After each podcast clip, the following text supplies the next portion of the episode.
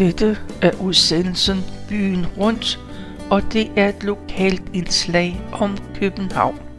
Mit navn er Tove Christensen, og jeg har været på Københavns Stadsarkivs hjemmeside, og der har jeg fundet en erindring, som Kirsten Lamdrup har skrevet. Kirsten Lamdrup, hun skriver for sin barndom i 1920'erne, og det her, det er anden og sidste del af Kirsten Lamdrups erindringer. Hun skriver, Indledningsvis vil jeg oplyse følgende. Mit navn er Kirsten Lamdrup, pensioneret overassistent fra 12 og Skat og født den 14. i 4. 1922 i Vandløse.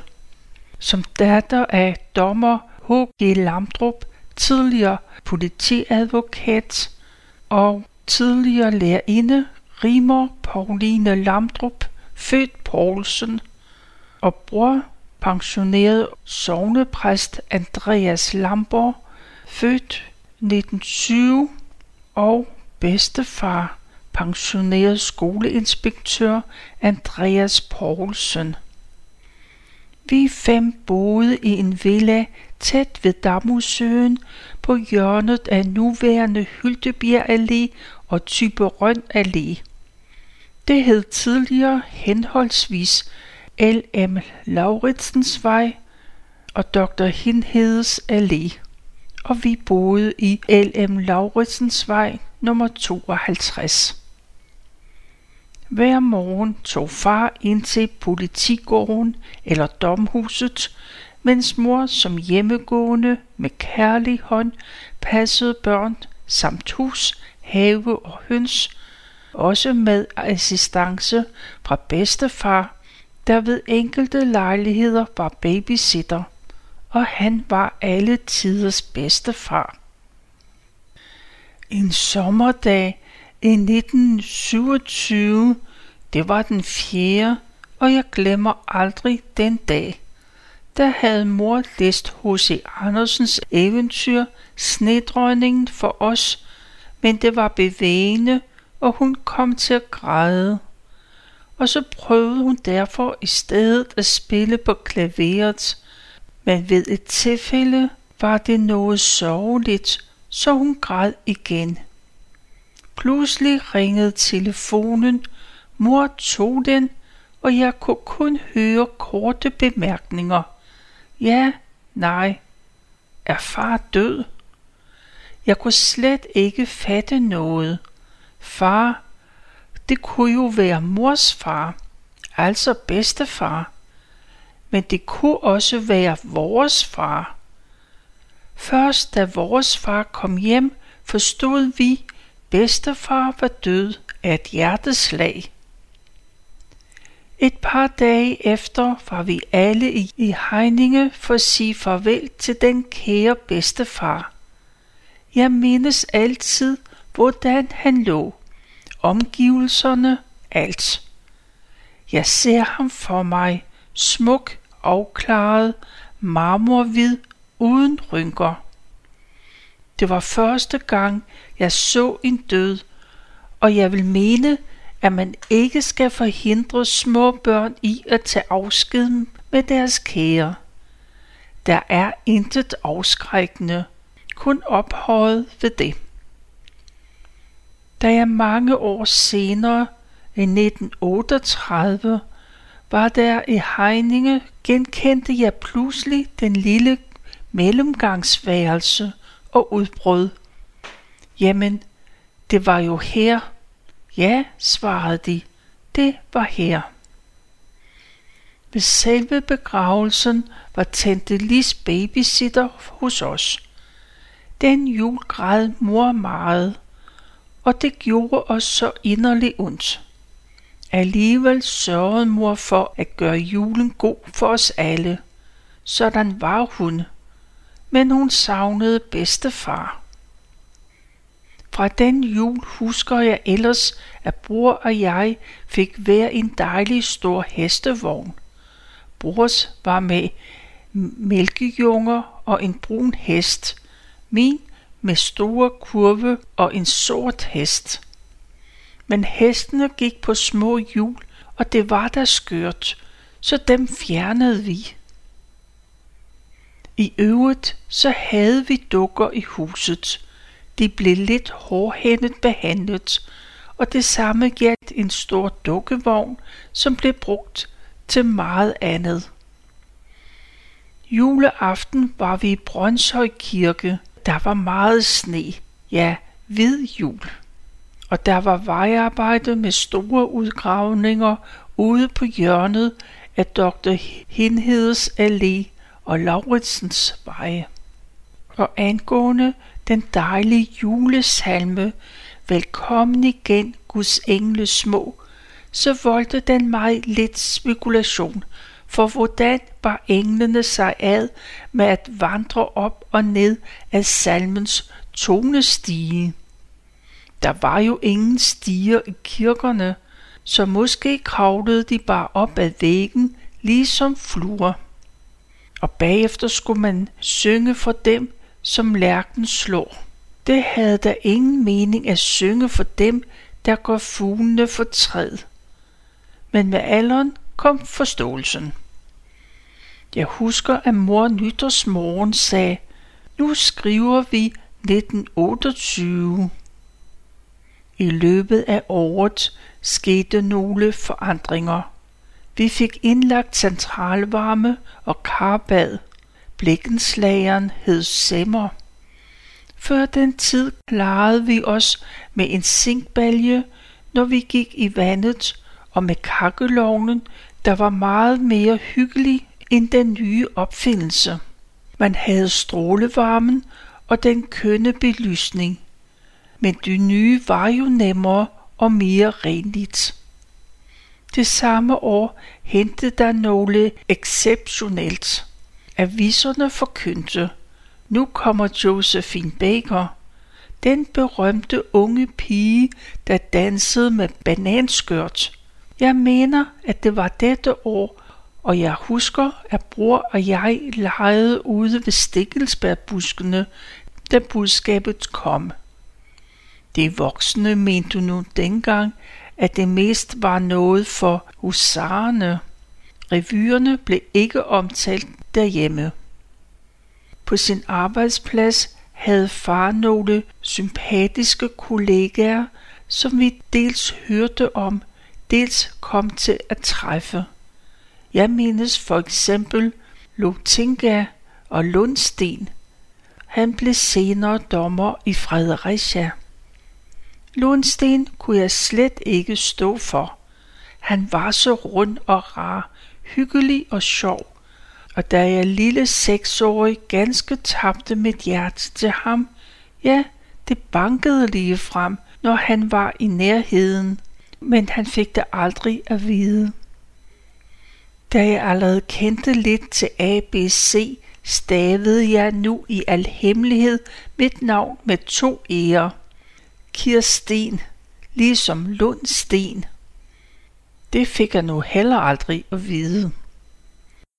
I sommeren 28 blev det gjort klar til bygning af en veranda på sydsiden, hvor der samtidig blev plads til en spisestue, i det nogle af de tidligere spisekøkken blev inddraget. Vi blev gode venner med de fleste af håndværkerne, og det var spændende at følge deres arbejde. En af de unge, hyggelige fyre, som far kaldte Filurius, gik ofte rundt og fløjtede. En er for lille og en er for stor. Sangen blev derfor altid kaldt for Filurius-sangen. Specielt var vi meget glade for Tømmer Hansen, som lovede os hver en cykel, hvis han fik 100 kroner. Desværre lykkedes det ikke, for han tog en lille glas for inden, men vi holdt alligevel så meget af ham. Tømmer Jørgensen derimod var ude efter brormand, fordi bror kørte rundt i haven på hans cykel. Uha, vi måtte gemme os bag af sparesbedet. Men Jørgensen nåede desværre at give brormand en på hovedet.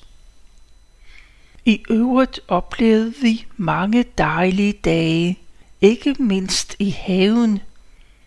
I de stille sommeraftener kunne vi i det fjerne høre den dundrende lyd fra Roskildevej, hvor der kørte Dirtrik, som var det helt store dengang.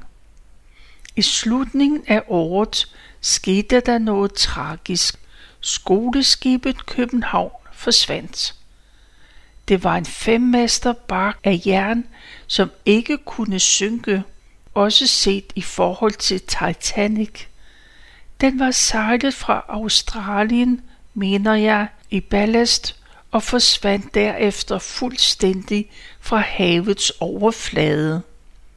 Aviserne skrev meget om det, og man håbede længe.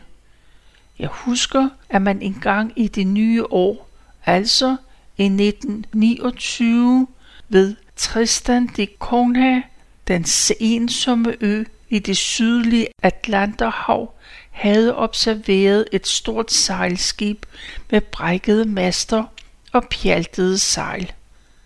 Så måske kunne det være det savnede skoleskib, men sporet løb ud i sandet, og ingen hørte nogensinde mere om det skib, man havde set.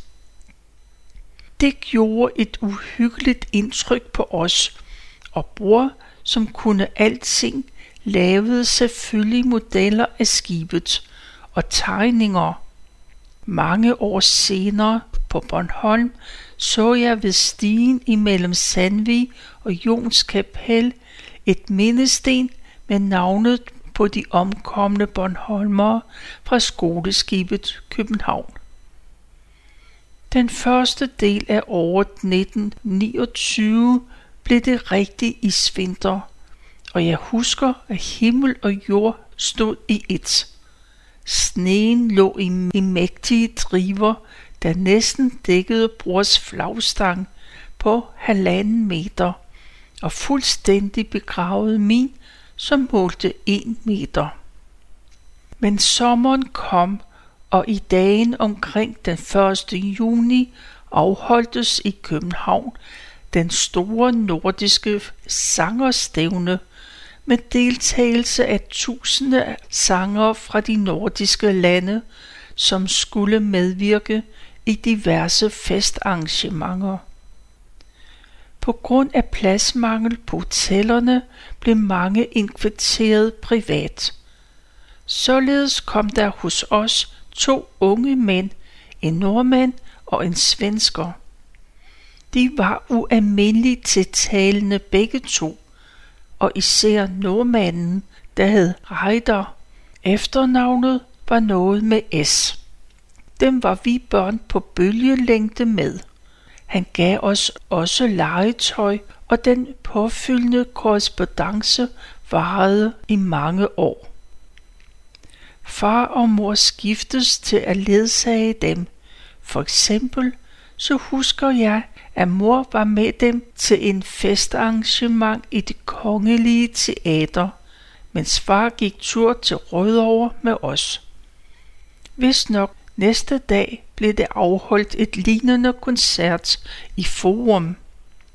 En anden dag mener jeg at kunne huske, var far sammen med dem henne for at se en udstilling af de arkeologiske fund fra massegravene ved Visby i Gotland.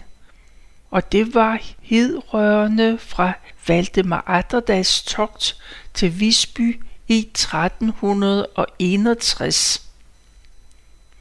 Og på den tid opdagede jeg pludselig, at jeg en dag stod ved den store lysthus med slyngplanterne, at jeg kunne fløjte. Den lyse sommer gik, og en efteråret blev det klart, at vi skulle flytte fra Vandløse på grund af fars udnævnelse. Endnu færdes vi i de kendte steder. Når vi sommetider tog ind til byen af gammel kongevej, så vi, hvorledes koverhuset Vesterport skød i vejret. Ledet anede vi dengang, at brormand senere skulle få sin gang der med studenterjob, og at jeg selv skulle få huset som arbejdsplads i de 43 år inden min pensionering efter godt 45 år i det offentlige sektor. For min far var familien det vigtigste i tilværelsen, og han ønskede at sikre os bedst muligt.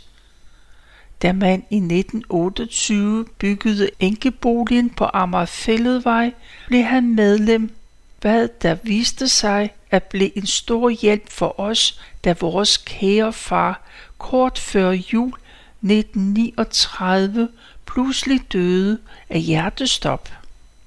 Det var med vemod, at vi den 16. november 1929 fik vores sidste bad i Sinkbaljen, da centralvarmeanlægget var lukket, ligesom elforsyningen. Flyttefirmaet var brødrene Rosendal, og forberedelserne var uhyggelige. En aften på vej til Bornholmerdamperen spiste vi i brædehytten hver sin livret. Bror stegt lever, og jeg fik medisterpølse. Damperen var 66-selskabets frem. Det sidste, vi fik set af vandløsehuset, det var tomme stuer i skæret af et sterinlys og næste dag begyndte et nyt afsnit i vores liv. Vores elskede høns var jo selvfølgelig med. Det blev et godt afsnit. I sommeren 1930 og foråret 1931 holdt vi lidt sammensparet ferie i Vandløsehuset, der på grund af depressionen i de år ikke var solgt eller udlejet. Det var sidste gang, jeg har været i huset. Jeg mindes især indsejlingen i 1931 til København med alle de smukke tårne, først og fremmest vor frelser kirketårn. Det mest bemærkelsesværdige var dog, at det foregik skær torsdag den 2. april hvad der naturligvis fik far til at fortælle historien om slaget på reden i 1801. Hjemme stod græsset højt i haven, der fandt jeg en hængelås, men vi fik bugt med det og måtte holde påske med påskeæg samt en god fødselsdag. Her fik jeg en flagstangskugle, som skulle ligne brorslet samt et liggestol til fællesbrug. En videre en lille bitte legetøjssygemaskine, der kunne sy rigtigt. Og et nital til at sætte små lys i. Først havde jeg selvfølgelig vendt det forkert og troede, at det var et sekstal. Det var i øvrigt det år, man fangede det borende X. Under vores ferieophold tog vi en dag ind til byen, blandt andet for at se lavkagehuset på Christianshavn og for at høre klokkespillet fra vor frelser kirke. Sommetider hørte vi radio, for eksempel familien Hansen, eller jeg kunne finde på at spanse rundt med diverse gevanter, hvis der var dansemusik.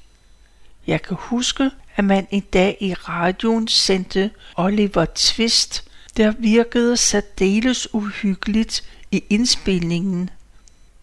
Og i avisen var der Storm P. For eksempel Storm P's værhund, som var så sød. En videre var bror og jeg begyndt at læse bøger. Vi fandt hele tiden på noget, og som sædvanlig var min kære brormand den inspirerende, altid så god mod sin lille søster.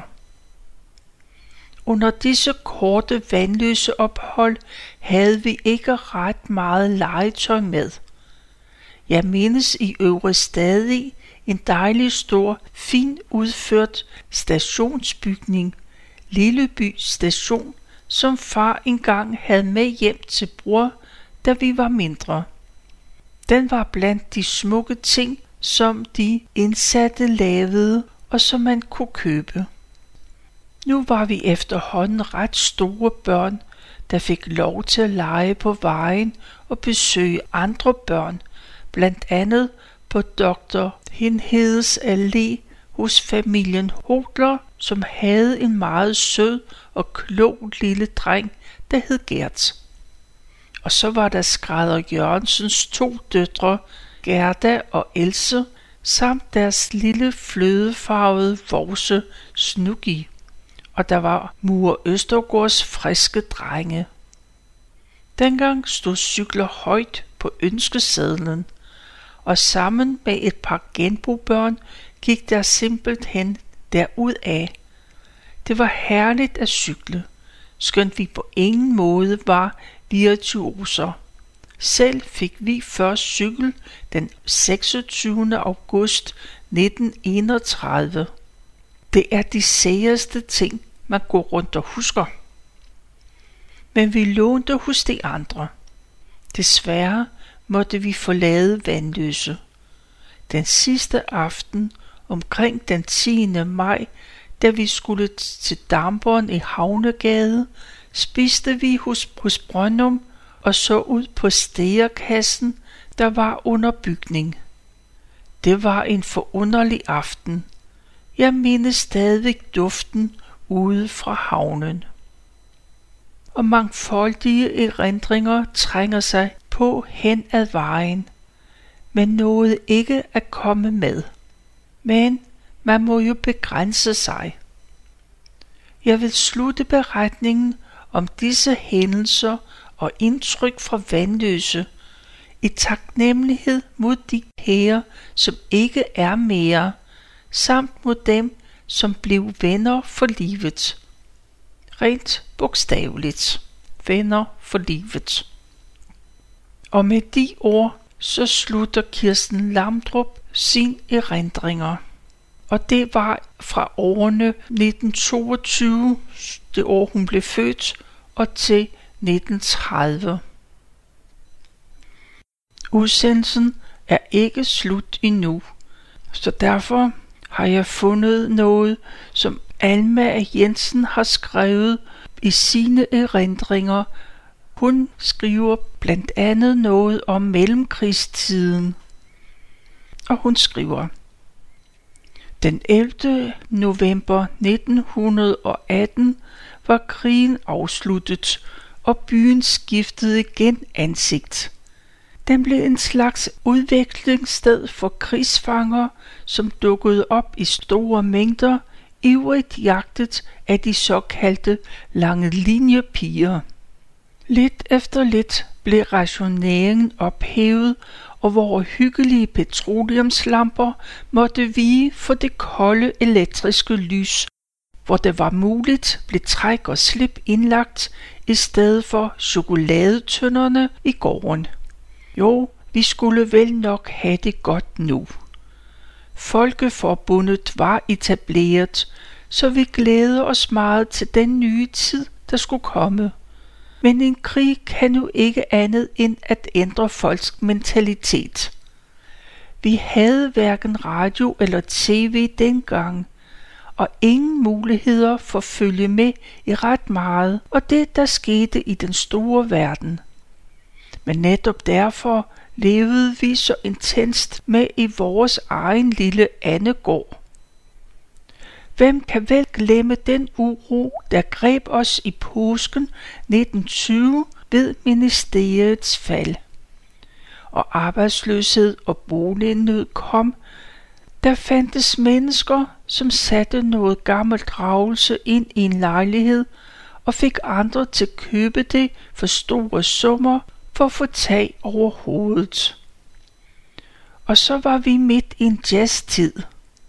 Kjolerne skulle være korte, knækorte.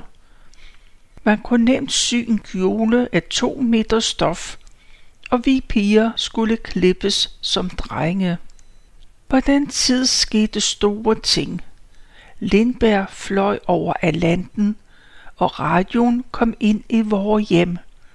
Det var små morsomme kasser, hvor man havde en nål sat og prikket mod et krystal.